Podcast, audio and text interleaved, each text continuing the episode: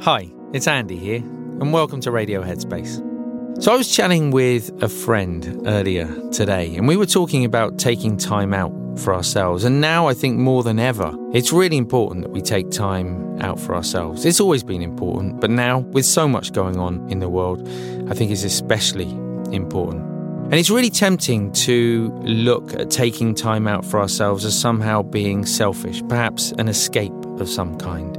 But I don't know about you, when I take time out for myself, I feel better. And I don't just feel better for me, I feel better for the people around me. I feel calmer, I feel more relaxed, I feel recharged in some way, I maybe have a little more clarity in my mind. Whereas when I'm very distracted in the world, when I'm very caught up either in my internal chatter or the external noise, I actually feel like that is the escape in some ways. I'm not really experiencing the here and now. I'm caught up in commentary on what did happen or commentary on what might happen rather than simply being present.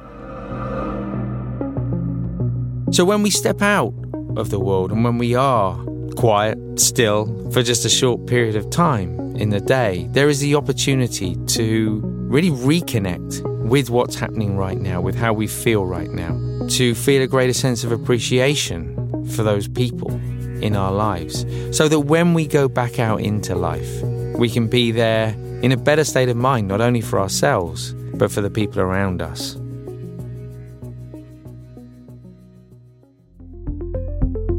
So, my hope is that however your Monday unfolds today, there is the opportunity to pause, to take a little time, whatever you want to call it, for yourself, so that you can better show up for the people around you in your life.